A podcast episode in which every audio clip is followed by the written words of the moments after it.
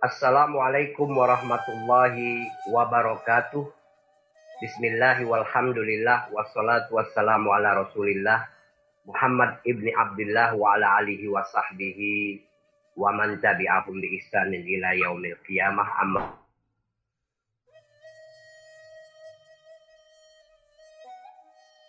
ma ba'du faqala ta'ala jalisi fafsahu yafsahillahu lakum wa idza qila suzu fansuzu yarfa'illahu alladhina amanu minkum walladhina utul ilma darajat. Wa qala Rasulullah sallallahu alaihi wasallam man salaka tariqan yaltamisu fihi ilman sahalallahu lahu tariqan ilal jannah. Al hadis au kama qala Rasulullah sallallahu alaihi wasallam. Para pemirsa sekalian di mana pun Anda berada, selamat berjumpa kembali dengan saya dalam rangka pengajian kitab Tauhid, kitab Fathul Majid, karya Syekh Nawawi Al-Bantani yang merupakan syarah dari kitab Ad-Dur Al-Farid fi Aqaidi Ahli Tauhid, karya Imam Nahrawi Al-Misri. Yang pada kesempatan kali ini kita sudah memasuki sifat wajib bagi Allah yang ke 12 yaitu sifat eh, apa namanya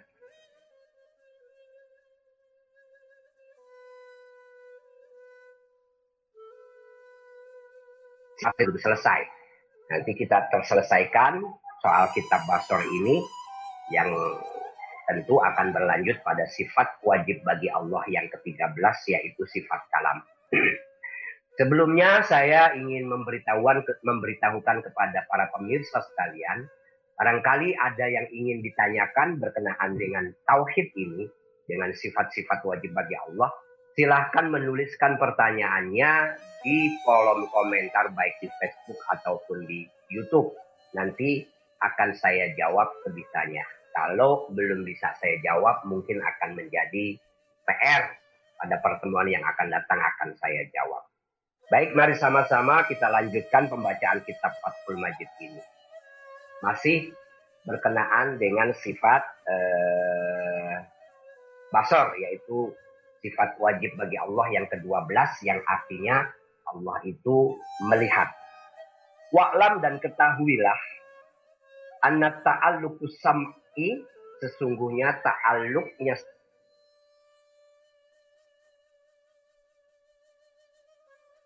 sifat sam'i wal basor sifat mendengar dan sifat melihat ta'alluq itu hubungan atau korelasi sifat sama dan sifat melihat ini, sifat sama dan sifat basor, binisbah lil hawadis, kalau ukurannya adalah makhluk, obla wujudiha sebelum wujudnya makhluk, itu ta'aluknya namanya ta'aluk soluhi kodim.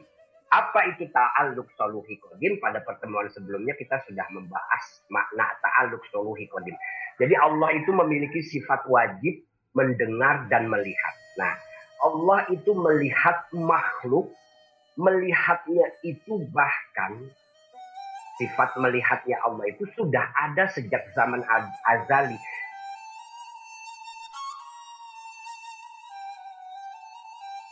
Jadi ketika Allah di zaman sebelum Allah itu berkorelasi atau memiliki ta'aluk yang namanya ta'aluk soluhi kodim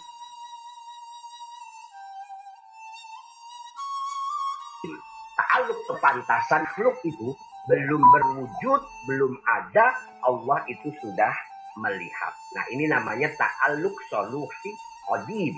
Jadi potensi atau aktualisasi dari sifat melihatnya Allah itu pada zah pada zaman azali.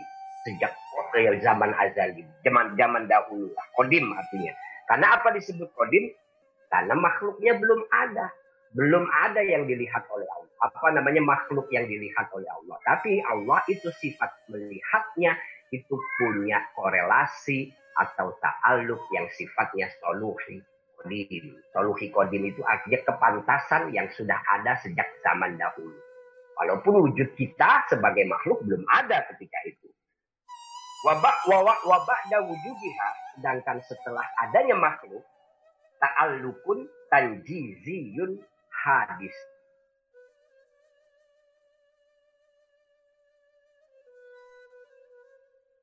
Maka sifat basornya Allah ada dan korelasinya namanya adalah korelasi aktual yang bersifat baru.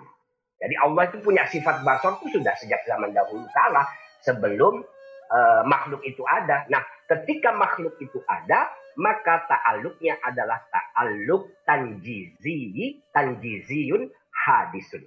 Jadi penglihatan Allah terhadap makhluk karena makhluknya itu baru bersifat baru, adanya itu baru diadakan, maka nama ta'aluknya itu adalah ta'aluk tanjiziyun qadimun, yaitu korelasi yang bersifat aktual dan eh hadisun, bersifat aktual dan baru. Karena berhubungan dengan sesuatu yang baru, yaitu makhluk. Sementara ketika makhluknya belum ada, ta'aluknya itu ta'aluk soluhi uh, kodim. Ketika makhluknya sudah ada, maka tak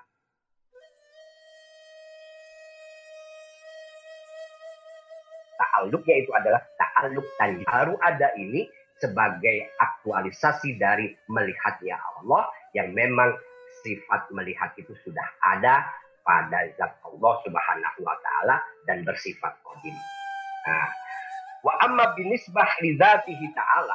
Adapun ketika dihubungkan dengan zatnya Allah taala wa sifatihi dan sifat-sifatnya Allah fata'alluq tanjiziyun qadimun maka ta'alluqnya itu bersifat aktual dan qadim karena apa? Karena zatnya Allah itu qadim, sifatnya Allah juga qadim, yaitu Allah itu maha maha uh, terdahulu, kidam. Allah kan punya sifat kidam, maka Allah itu maha terdahulu. Nah, Allah punya sifat melihat yang melihatnya ini bersifat dama apa azali di masa lalu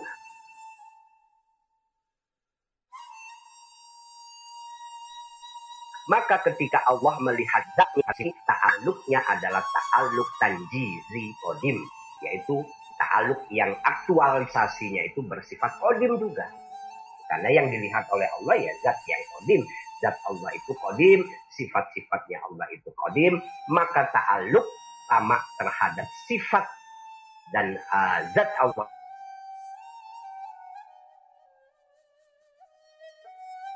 itu yaitu ta'alluq dengan baik. Bimakna anna zatahu ta'ala dengan maksud atau pengertian bahwa zatnya Allah Ta'ala azal. Itu pada zaman azali mungkasafah. Tersingkap lahu bagi Allah Subhanahu wa Ta'ala. Bisam'ihi baik dengan pendengaran Allah. Wabasorihi dan juga penglihatan Allah. Jadi Allah itu melihat, mendengar sifatnya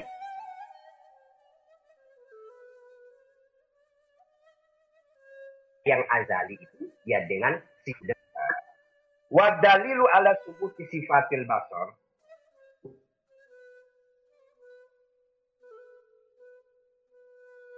Wa dalilu ala sifatil basar. Argument maha melihat atau melihat lahu ta'ala bagi Allah Alkitab yaitu dari Al-Quran. Fakola ta'ala Allah berfirman Wallahu basirum bima ta'malun. Dan Allah itu maha melihat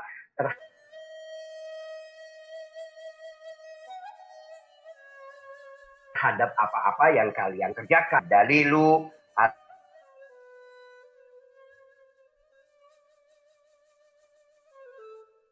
ala subutil basar lahu ta'ala alkitab yaitu Allahu basirum bima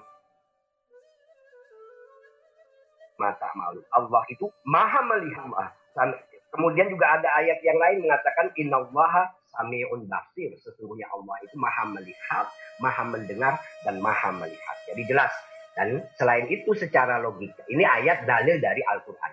Nah, ada juga dalil secara logika. Apa itu dalil? Wa aidon dan juga dalam yakun basiron. Seandainya Allah itu tidak memiliki sifat melihat, maha melihat lakana akma berarti Allah buta ini secara logika dalil dalil logisnya wal amyu sementara sifat buta itu naksun merupakan kekurangan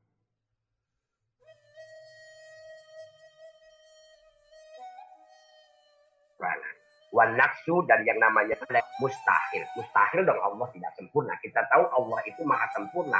Allah tidak memiliki kekurangan. Maka Allah itu pasti maha melihat. Masir, Karena kalau Allah tidak maha melihat berarti Allah buta. Sementara ini mustahil bagi Allah subhanahu wa ta'ala. Fasabata maka menjadi tetaplah lahu bagi Allah apa yang tetap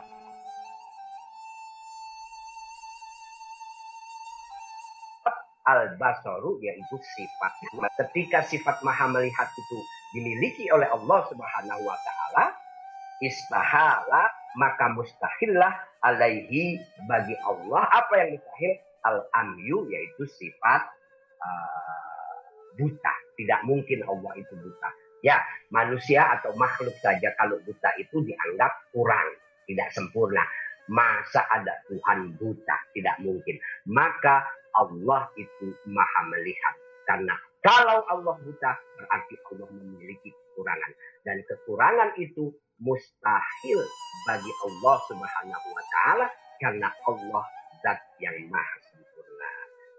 Dan alladhi huwa diddul basar. Di mana yang namanya buta itu diddul basar. Lawan dari melihat. Nah, ini harus dipahami dengan baik bahwa Allah itu memiliki sifat basar ya arti artinya Allah itu melihat. Karena apa? Secara dalil naklinya itu Al-Qur'an. Ayatnya banyak yang menyebutkan itu. Di antaranya adalah Allahu basirum bima ta'malun. Innallaha sami'um. Sami'um uh, uh, uh, kemudian juga innallaha sami'un basir. Sesungguhnya Allah itu maha mendengar dan maha melihat itu dalil nakli dari Al-Quran. Sementara dalil aklinya menurut logika melihat itu wajib bagi Allah. Karena kalau Allah tidak bisa melihat berarti Allah buta. Dan buta itu berarti kekurangan. Sementara kekurangan itu mustahil bagi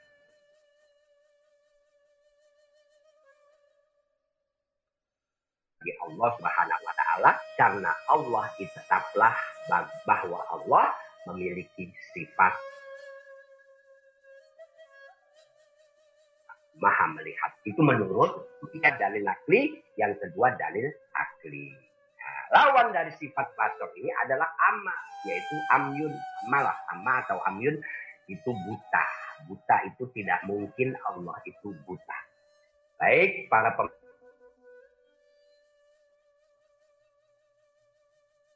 pemirsa sekalian, kita sudah menyelesaikan wah lawannya adalah amah atau buta.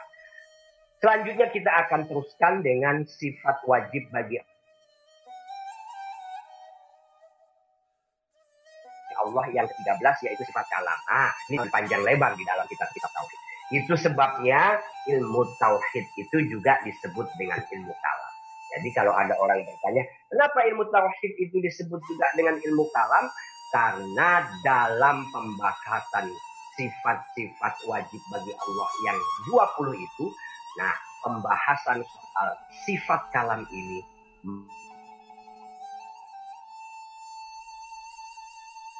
merupakan pembahasan yang paling panjang dan paling rumit. Kita akan teruskan. Baik, as-sifatu satu asar Sifat yang ke-13, al-wajibatu yang wajib lahu ta'ala bagi Allah Subhanahu wa taala itu al-kalamu yaitu berkata-kata. Allah itu berkata kata-kata punya sifat berkata. Wafatun merupakan sifat lahu ta'ala bagi Allah azaliyatun yang sudah ada sejak zaman azali maujudatun dan ada qaimatun yaitu ada di bizatihi ta'ala pada zat Allah Subhanahu wa taala. Jadi sifat kalamnya Allah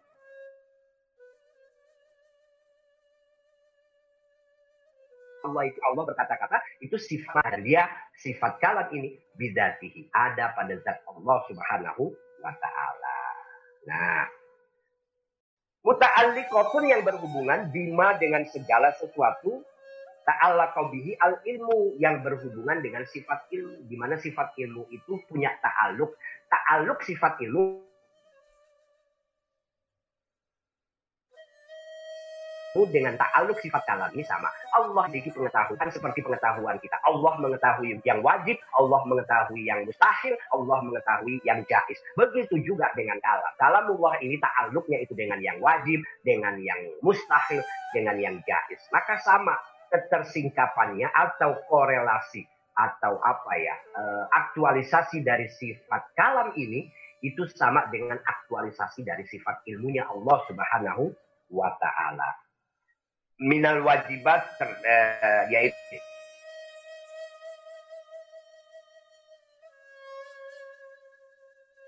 itu ta'aluknya itu terhadap hal-hal wajib, hal-hal yang boleh. Boleh itu artinya boleh ada, boleh enggak. Bisa ada, bisa tidak ada, seperti kita ini makhluk. Sementara yang wajib apa? Yang wajib ya tentu zatnya Allah, sifat-sifatnya, yang mustahil apa? Yang mustahil istrinya Allah, anaknya Allah, pembantunya Allah, e, mitranya Allah. Itu semua mustahil. Allah itu tidak mungkin punya anak. Allah tidak mungkin punya istri. Punya yang membantu Allah. Punya dalam menciptakan alam raya ini. Allah ada yang apa mitranya dalam menciptakan. Tidak. Allah itu Maha Esa dalam semuanya.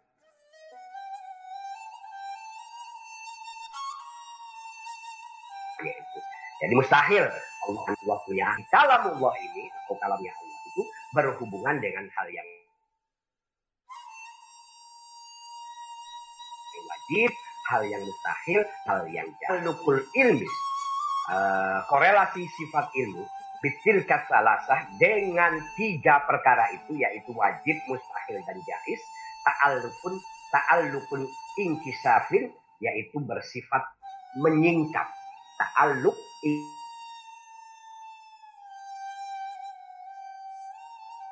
intisafiyun yaitu Allah dan ilmunya itu sahil yang wajib yang jais. Itu ta'aluk sifat ilmu. Nah bimakna anatil katalasa dengan pengertian bahwa yang tiga perkara itu mungkasifatun mungkasifatun tersingkap lahu bagi Allah Subhanahu wa taala.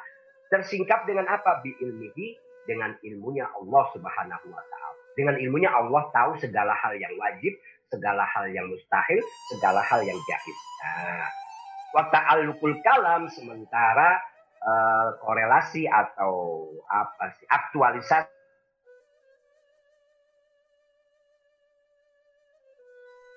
dari sifat kalam biha dilalatun ta'aluknya bersifat dilalah dilalah itu artinya apa ya memberikan pengertian kalam itu atau kalimat-kalimat yang Allah ucapkan itu bila ta'aluknya itu memberikan pengertian kepada yang wajib, yang mustahil, yang jais. Kalau ilmu ta'aluknya adalah membuka. Sehingga Allah dengan ilmunya mengetahui yang wajib, mengetahui yang mustahil, mengetahui yang jais. Nah, nanti ini juga harus kembali pada penjelasan sebelumnya. Ketika Allah dikatakan mengetahui yang mustahil itu bukan berarti yang mustahil itu ada. Yang mustahil itu ya tidak ada, tapi Allah tahu bahwa itu mustahil gitu. Jadi kalau ditanya apakah Allah tahu ada anak baginya, ya tidak mungkin Allah tahu ada anak bagi Allah. Karena apa? Anak bagi Allah itu mustahil. Allah tahu bahwa anak itu mustahil bagi Allah. Jadi bukan berarti dengan ilmunya Allah tahu ada anak baginya. Karena apa? Anak bagi Allah itu mustahil. Di situ Allah tahu. Nah, sementara kalamullah ini ta'aluknya terhadap yang wajib, yang mustahil, dan yang jais itu ta'aluk dilalah, yaitu memberikan pengertian. Memberikan pengertian ya kepada yang wajib, Allah memberikan pengertian kepada zatnya dan lain sebagainya. Maksudnya ya bahwa kalamullah itu ya ada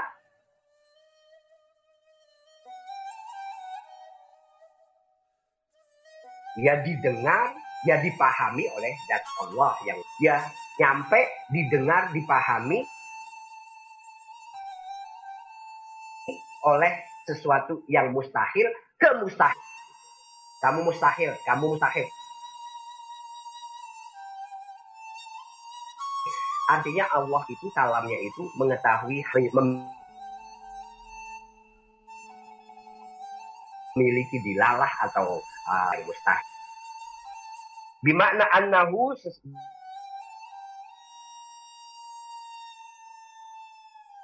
dengan dengan maksud ah, dengan seandainya disingkat apa yang disingkat al hijabu hijab seandainya kita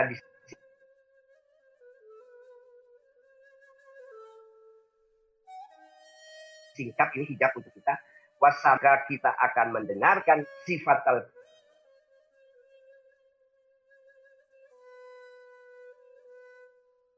kalam sifat kalamnya.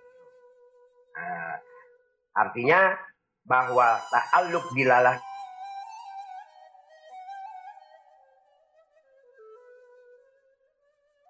di sini mengandung pengertian bahwa jadi kita ini dibukakan hijab sehingga kita apa? Kita akan mendengar sifat kalamullah itu yang ada pada zat Allah Subhanahu wa taala. Ah, bimakna annahu law kusifa al hijab. Dengan pengertian seandainya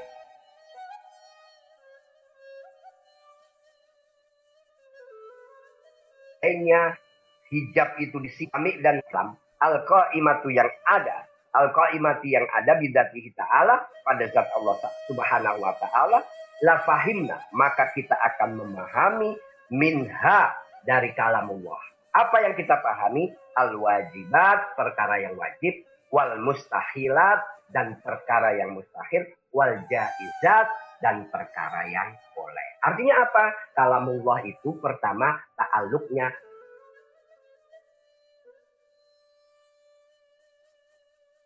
pada sifat ya pada hal-hal seandainya hijab pendengaran kita ini dibuka oleh Allah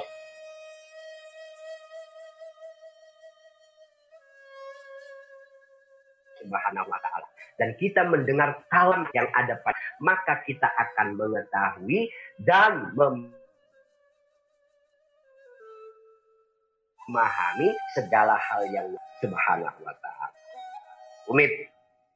Fal wajibatu maka yang wajib kadatihi seperti zatnya Allah subhanahu wa ta'ala. Wasif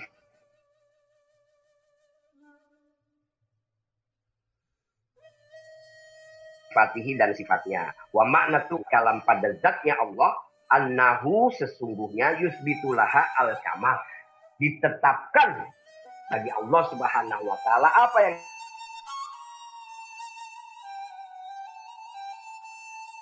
yang ditetapkan al kamalu kesempurnaan. Tidak ada pada pada pada apa namanya pada zatnya Allah itu apa yang tidak ada an-nafsu kekurangan. Jadi Allah itu maha berkata-kata. Dengan demikian, maka zatnya Allah itu menjadi sempurna. Karena kalau Allah tidak berkata-kata, berarti zatnya Allah itu ada kekurangannya. Dan itu mustahil. Maka dengan ditetapkannya sifat kalam, berarti menafikan sikap atau sifat kekurangan bagi Allah. Allah Ta'ala, Allah Subhanahu wa taala berfirman, Wallahu bikulli syai'in alim dan Allah mengetahui segala sesuatu. Laisa kamislihi syai'un dan Allah itu tidak sama dengan apa pun. Wahwa sami'ul basir dan Allah itu maha mendengar dan juga maha melihat. Gitu. Nah, eh, bahwa sifatnya Allah itu satu, tidak dua. Jadi ketika Allah itu mengetahui atau berkata-kata kemudian uh, tentang yang wajib, berkata tentang yang mustahil, tentang yang jais, itu dengan kalam yang satu, bukan tiga kalam. Karena kalam Allah itu tidak terbagi-bagi. Tidak seperti kalam kita. Allah itu kalamnya itu tidak memiliki yang terdahulu dan yang belakang. Beda dengan kita. Allah juga kalamnya itu tidak menjadi tidak terbagi-bagi menjadi perintah, tidak terbagi-bagi menjadi larangan, tidak terbagi-bagi menjadi khobar atau pemberitaan, juga tidak terbagi-bagi menjadi ancaman, tidak terbagi menjadi janji. Kalau kalam manusia itu terbagi-bagi seperti itu. Nah, itu kalam Allah yang hakiki. Berbeda nanti penjelasannya dengan kalam Allah yang uh, apa namanya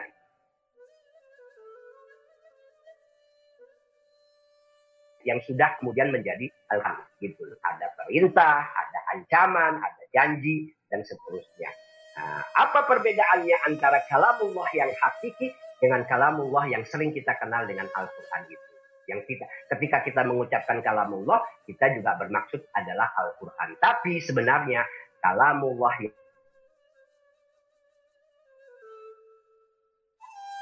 yang hakiki itu tidak seperti Al-Quran itu sudah menjadi termakhlukkan.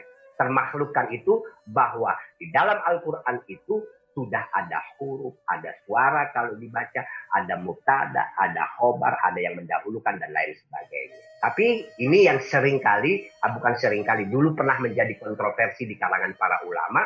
Yang paling terkenal adalah sikap Imam Ahmad bin Hambal yang menolak mengatakan bahwa Al-Quran itu makhluk. Nah, nanti akan saya jelaskan ini termasuk perkara yang rumit. Jadi, Wallahu bikulli alim wa laisa kamitslihi syai'un wa wasamiul basir. Wa makna ta'alluqun ta'alluquhu bil mustahilat. Makna ta'alluq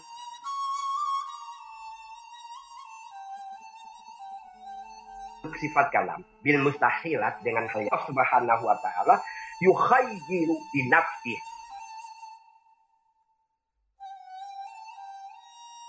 Allah memilih Allah memilih meniadakan hal yang mustahil.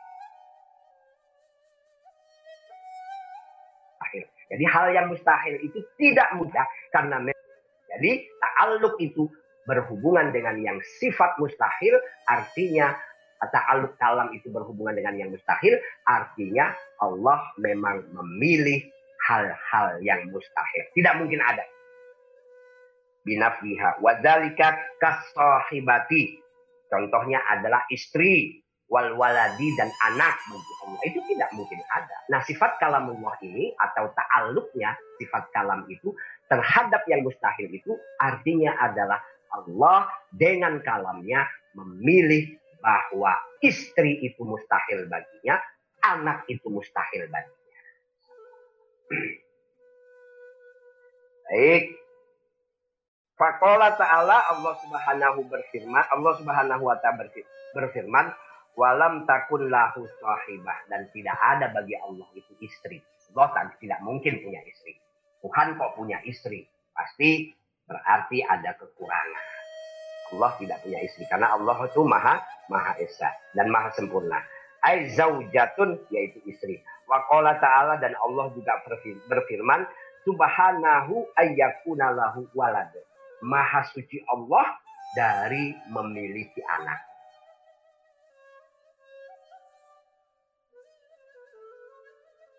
Ya di dalam al apa surah walad walam yakun lahu ahad. Allah itu tidak beranak, tidak diperanakkan. Allah tidak punya anak dan Allah itu bukan dilahirkan.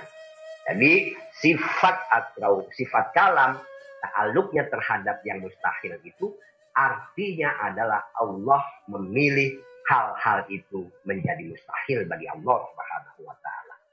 Wa ta'ala dan Allah Subhanahu wa taala berkata berfirman walam yakun lahi syarikun la walam yakun lahu syarikun fil mulki dan tidak ada mitra, tidak ada pembantu Allah dalam kerajaannya itu, dalam kekuasaannya itu Allah sendirian. Wahdaniyah Allah itu Maha Esa. Tidak ada yang membantu Allah menciptakan alam raya ini. Makna dari walam yakun lahu syarikun fil, fil mulki. Allah tidak memiliki teman, pembantu, orang yang menolongnya dalam kekuasaannya. Karena kalau perlu pembantu, perlu mitra itu bukan Tuhan namanya. Karena berarti dia tidak sempurna. Nah, sementara Allah Subhanahu wa taala itu maha sempurna. Nah, wa makna ta'alluquhu bil jaizat sementara makna ta'alluq sifat kalam dengan hal-hal yang boleh annahu sesungguhnya Allah Subhanahu wa taala yukhayyiru memilih bi annahu bahwa sesungguhnya Allah itu qadirun maha kuasa ala ijadiha untuk mewujudkan sesuatu yang jais wa idamiha atau meniadakan sesuatu yang jais. Masalah contohnya Allah Subhanahu wa taala berfirman innallaha ala kulli syai'in qadir bahwa Allah itu maha kuasa atas segala sesuatu. Jadi ta'aluk Allah terhadap hal-hal yang haluk sifat kalam terhadap hal-hal yang jais itu artinya bahwa Allah memilih dan Allah maha kuasa untuk mengadakan sesuatu yang jais atau meniadakannya. Nah, jadi begitu. Walau kusifa anna al hijab, seandainya hijab itu disingkap bagi kita, laro aina maka pasti kita akan melihat apa yang kita lihat sifat al kalami sifat kalamnya Allah dalatun menunjukkan ala tilkal as aksam asalasa terhadap tiga perkara itu yaitu sifat eh perkara wajib, perkara mustahil dan perkara jahil. Tapi kita memang tidak tahu hakikatnya kalamullah yang hakiki karena memang kita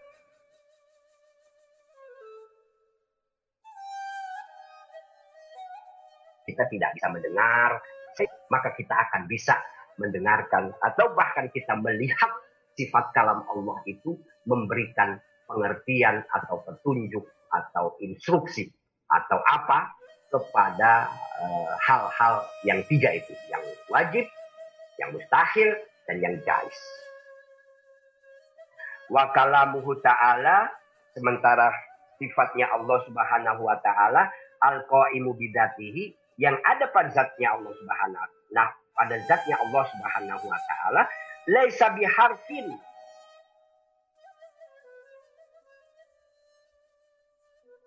Tidak pakai huruf wal anit takadum dari keterdahuluan wa ta'akhur dan keterbelakangan. Wa anil i'robi dan juga tidak ada i'robnya. Wal binai tidak ada binaknya bina itu ya ada susunan subjek predikat objek gitu loh. Kayak muktada khobar kalau dalam bahasa Arab. Walaisa mustamilan ala suarin dan sifat kalamnya Allah itu tidak mengandung surah-surah wa ayatin dan juga ayat-ayat di anna dalika min sifatil kalam al hadis karena yang semua itu yaitu ada hurufnya, ada suaranya, ada yang depan, ada yang belakang, ada i'rob, ada bina, uh, ada surah, ada ayat. Itu min sifatil apa namanya? Uh, min sifatil kalam al had. Itu merupakan tanda-tanda kalam yang baru. Kalamnya makhluk, kalamnya manusia. Kalau kalamnya Allah tidak ada itu. Nah, ini yang menjadi kemudian pertanyaan orang. Kalau kalam Allah itu bila sautin, bila harfin, bila ayatin, bila suarin, bila i'robin, bila binain, Eh, bagaimana dengan Al-Quran itu? Padahal Al-Quran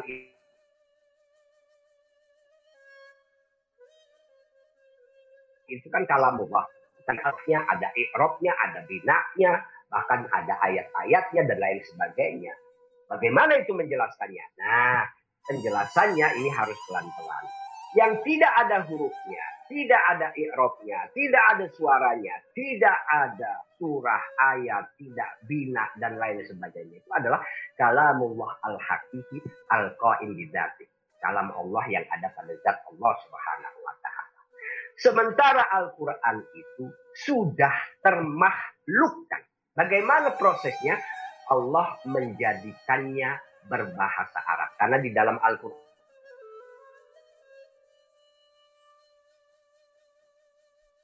Quran itu juga dijelaskan uh, anan Arabian. Sesungguhnya kami menjadikannya kalamullah itu menjadi Al-Quran yang berbahasa Jadi memang Allah menciptakan Al-Quran itu.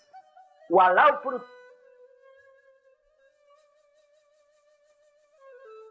kalamullah yang hakiki, hakikatnya ini polemik yang pernah terjadi dulu antara beberapa ulama eh, ketika itu eh, pada masa Abbasiyah yang khalifahnya adalah Al-Muqtasim me, mengeluarkan katakanlah sejenis fatwa bahwa Al-Qur'an itu adalah makhluk. Tapi fatwa ini ditolak oleh Imam Ahmad bin Hambal. Tapi di dalam kitab ini dijelaskan sebetulnya penolakan Imam Ahmad bin Hambal itu bukan penolakan pada hakik apa namanya kenyataan bahwa memang Al-Qur'an itu terdiri dari huruf, ikrob, surah, ayat, itu sesuatu yang faktual. Tapi Imam Ahmad ingin menegaskan, melarang menyebut Al-Quran itu sebagai makhluk, supaya orang itu tidak menyangka, terutama orang-orang awam, bahwa sifat kalamnya Allah itu makhluk gitu. Sehingga Nabi apa Imam Ahmad bin Hambal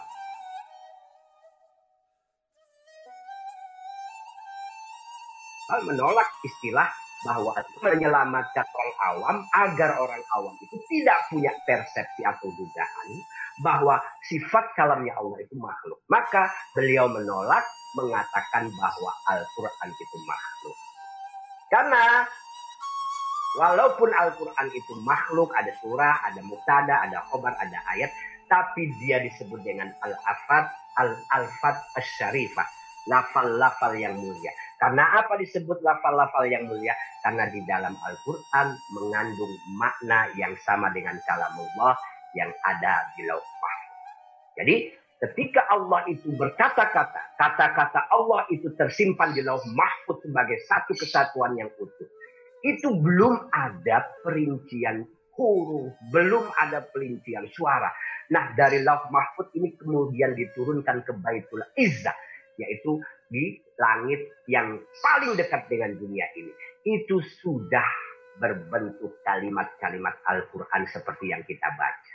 Nah, dari situlah malaikat Jibril membawanya kepada Nabi sehingga Nabi Muhammad Shallallahu Alaihi Wasallam memahami firman Allah yang tadinya hakiki kemudian sudah diciptakan oleh Allah dalam bentuk Al-Quran itu. Maka malaikat Jibril ketika menyampaikan kepada Nabi Muhammad itu sudah dalam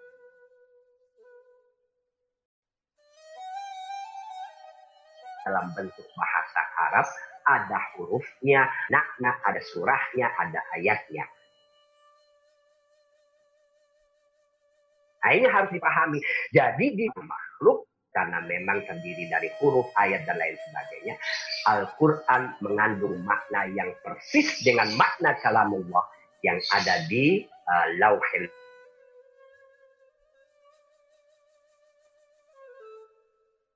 mahfud itu. Maka disebut al-karim kemudian apa namanya digali oleh manusia yang kemudian melahirkan kitab-kitab tafsir yang luas, yang banyak.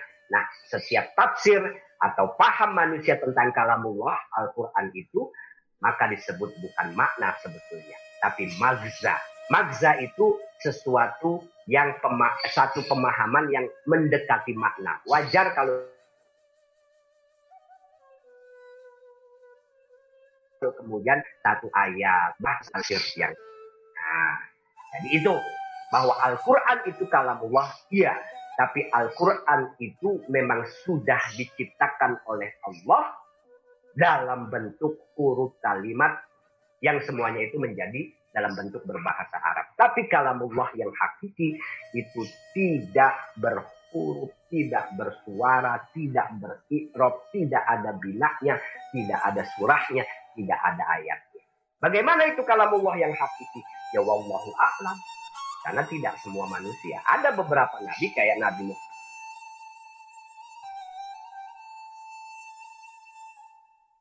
Muhammad pernah langsung berbicara, pernah berbicara Allah Subhanahu wa taala. Bagaimana ada orang bertanya,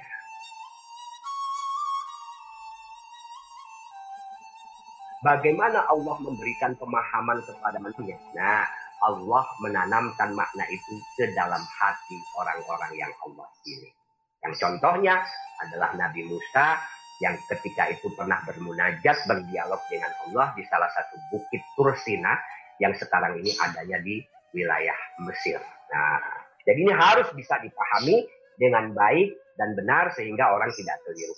Oleh sebab itu, imam-imam apa mutakallimin tokoh-tokoh ahli tauhid itu eh, apa memberi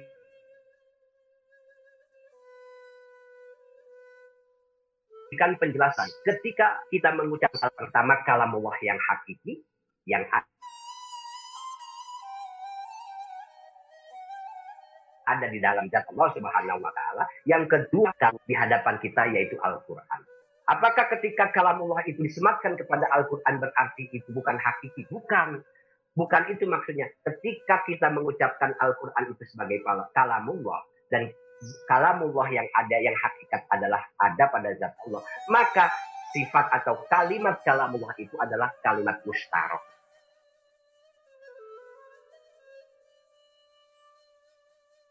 kalimat yang mengandung dua arti. Ada pada kalimat al-qaim bizatihi yang ada pada zatnya Allah, ada kalanya makna kalamullah itu dimaksudkan adalah Al-Quran dan itu tidak tidak salah. Yang penting kita bisa mengetahui dengan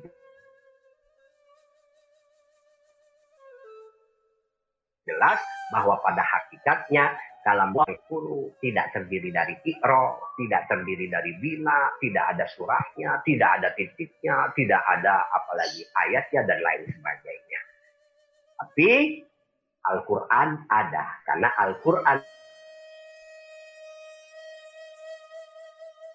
itu Allah ciptakan firman Inna ja'alnahu Qur'anan Arabian. Aku jadikan al firman-firmanku itu menjadi Al-Quran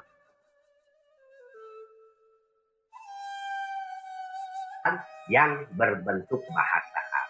Jadi salah itu makhluk. Tidak salah, tapi harus dipahami dengan baik.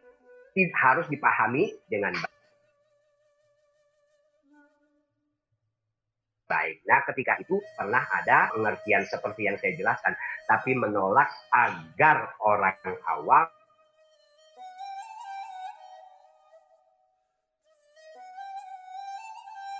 tidak salah persepsi bahwa hadis atau makhluk. Karena kalamullah yang hakiki itu bukan makhluk.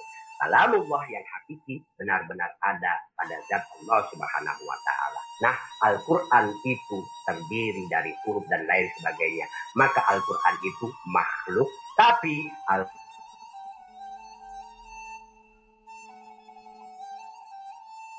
Al-Quran itu huruf-hurufnya, kalimatnya mengubah yang hakiki yang ada di lauh mahfud ini.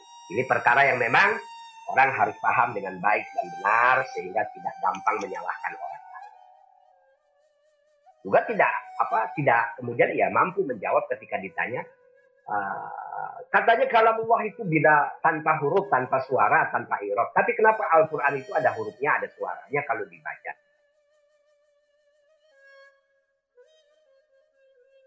ada ikrobnya, ada surahnya, walaupun ada ikrobnya, surahnya, tapi Al-Quran itu mengandung makna yang sama dengan makna dengan dengan makna kalamullah yang ada di lauh Kenapa kemudian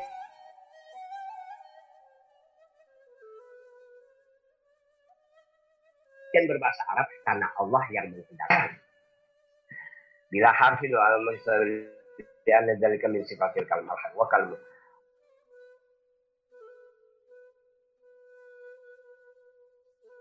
Wa kalamuhu ta'ala. Sementara kalamnya Allah subhanahu wa ta'ala murad bil kalam.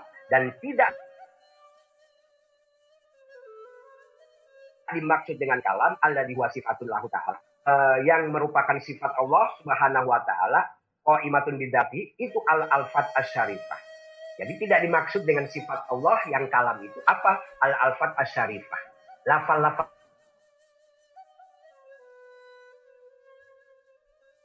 lafal mulia. Apa lafal-lafal mulia? Yaitu ayat Tuhan itu kalam itu. Karena yang dimaksud dengan kalam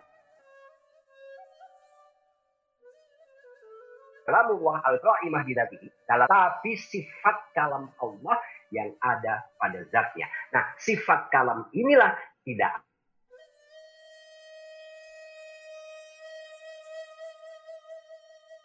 ada hurufnya, tidak ada binaknya, tidak ada tidak. Laisa al-murad bil kalam allazi unzilat al Sayyidina Muhammad sallallahu alaihi al-Qur'an yaitu yang merupakan Al-Qur'an. Li'annahu karena Al-Qur'an itu atau lafal-lafal mulianya itu hadisun itu bersifat baru. Artinya bersifat baru tadinya tidak ada kemudian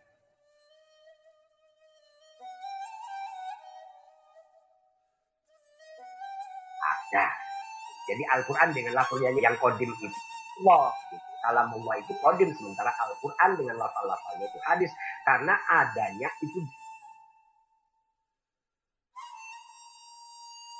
dimulai sejak Nabi uh, malaikat Jibril menyampaikan Sallallahu Alaihi Wasallam. Maka disifat sifatnya hadis. Wasifatu al-qaimatu bidahi Gusti Ta'ala, sementara sifat yang ada pada Allah, sifatnya itu kodimah. Wahada mustamilun ala tak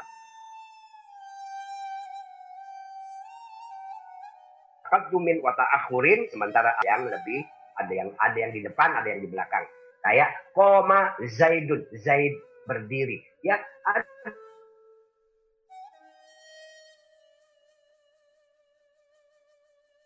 ada kalimat koma di depan, kalimat kata Zaidun di belakang. Itu juga suarun, ada surah-surah. Wa ayatun dan ayat-ayat. Wa hurufun dan huruf-huruf. Itulah Al-Quran.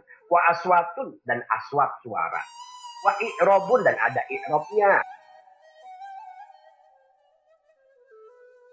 Nah, ada baca fathah, kasrah, demah, kasab, ada kas apa dan lain sebagainya itu. Wa i'robu wa binal. Wa sifatu sementara sifat al-qaimatu yang ada di dzatihi ta'ala pada zat Allah Subhanahu wa taala munazzahatun itu bersih suci anjami idalik dari semua. Jadi sifat kalam Allah itu suci dari huruf, dari suara,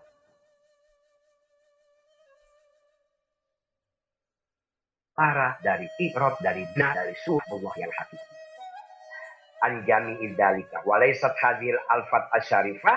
Dan lafal-lafal mulia ini adalah Al-Quran.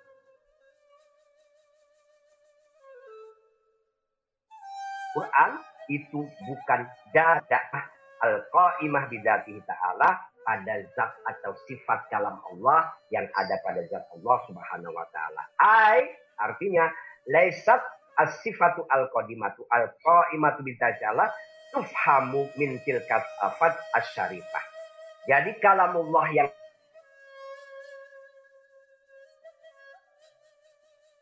yang hakiki yang ada pada zatnya Allah Subhanahu wa taala dipahami dari ayat ayat Al-Qur'an. Nah, wa ini lafal-lafal mulia itu laha memiliki apa? Maknan memiliki makna yang sama dengan makna yang ada pada kalamullah yang hakiki yang adanya di mahfuz.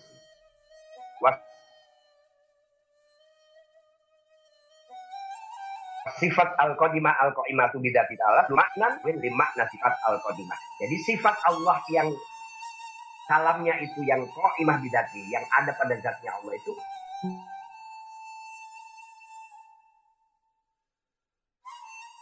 menunjukkan satu makna dan maknanya itu sama Jadi kita bisa memahami makna-makna Al-Quran itu yang memiliki makna yang sama dengan kalamullah subhanahu wa ta'ala al-hakiki. Jadi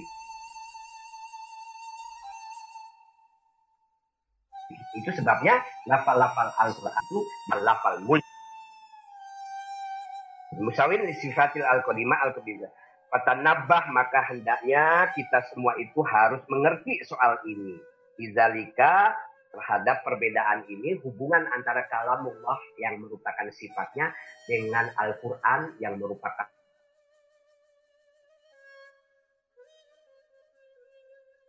wahyu atau kita sering menyebut masalah ini. Fa'innahu karena sesungguhnya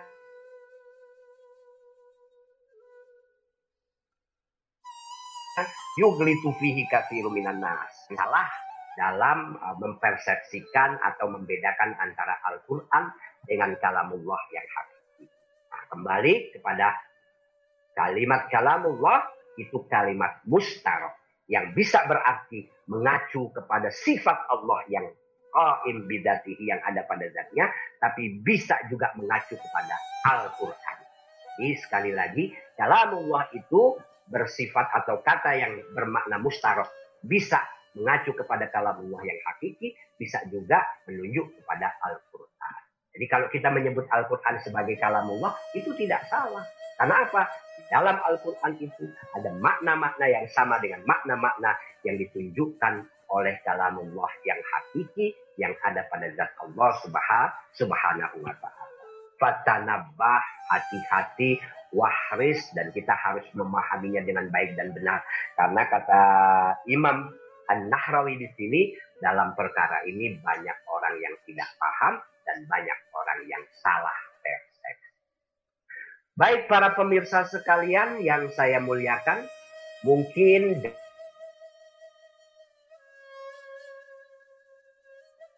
dari awal sampai akhir ini pertanyaan, pertanyaan. Uh,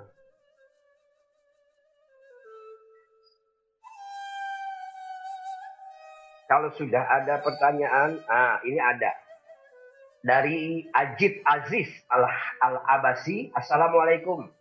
Saya dari Cilacap, Jateng, mohon izin bertanya, apakah ada perbedaan antara sifat wajib bagi Allah menurut Imam Abu Hasan Al-Ash'ari dengan Abu Mansur Al-Maturidi? Terima kasih Pak Kiai. Wallahu muwafiq ila aqwamit thoriq.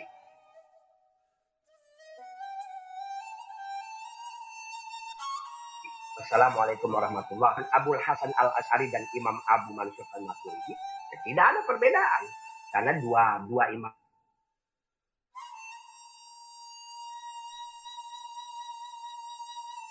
ini ya dua imam bagi kita ahli nawal jamaah dalam pas sepakat sifat wajib bagi Allah itu ada 20 wujud tidak bakok mukhalaf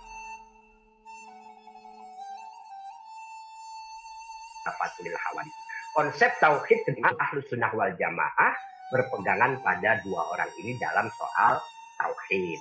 Tidak ada perbedaannya. Baik, ada lagi nggak yang lain? Adapun perbedaan itu dalam soal argumentasi yang rinci-rinci saja, dalam argumentasi yang rinci.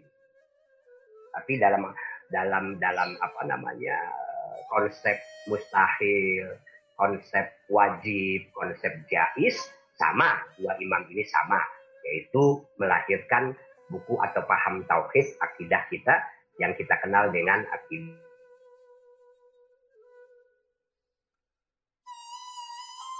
Ya sifat wajib. Allah itu ada 20 hak wajib ada 20 sifat mustahil ada 20 sifat jais Allah ada satu 41 sifat wajib Nabi Muhammad ada 4 sifat mustahilnya ada 4 sifat jaisnya ada satu 9 9 tambah 41 menjadi 50 jadi dalam hal ini sama.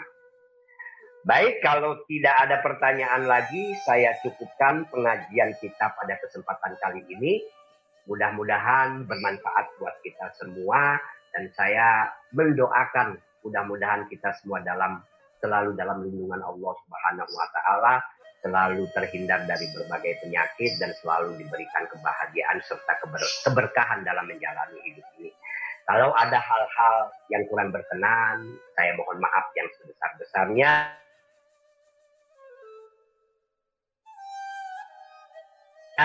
Allahumma barokat.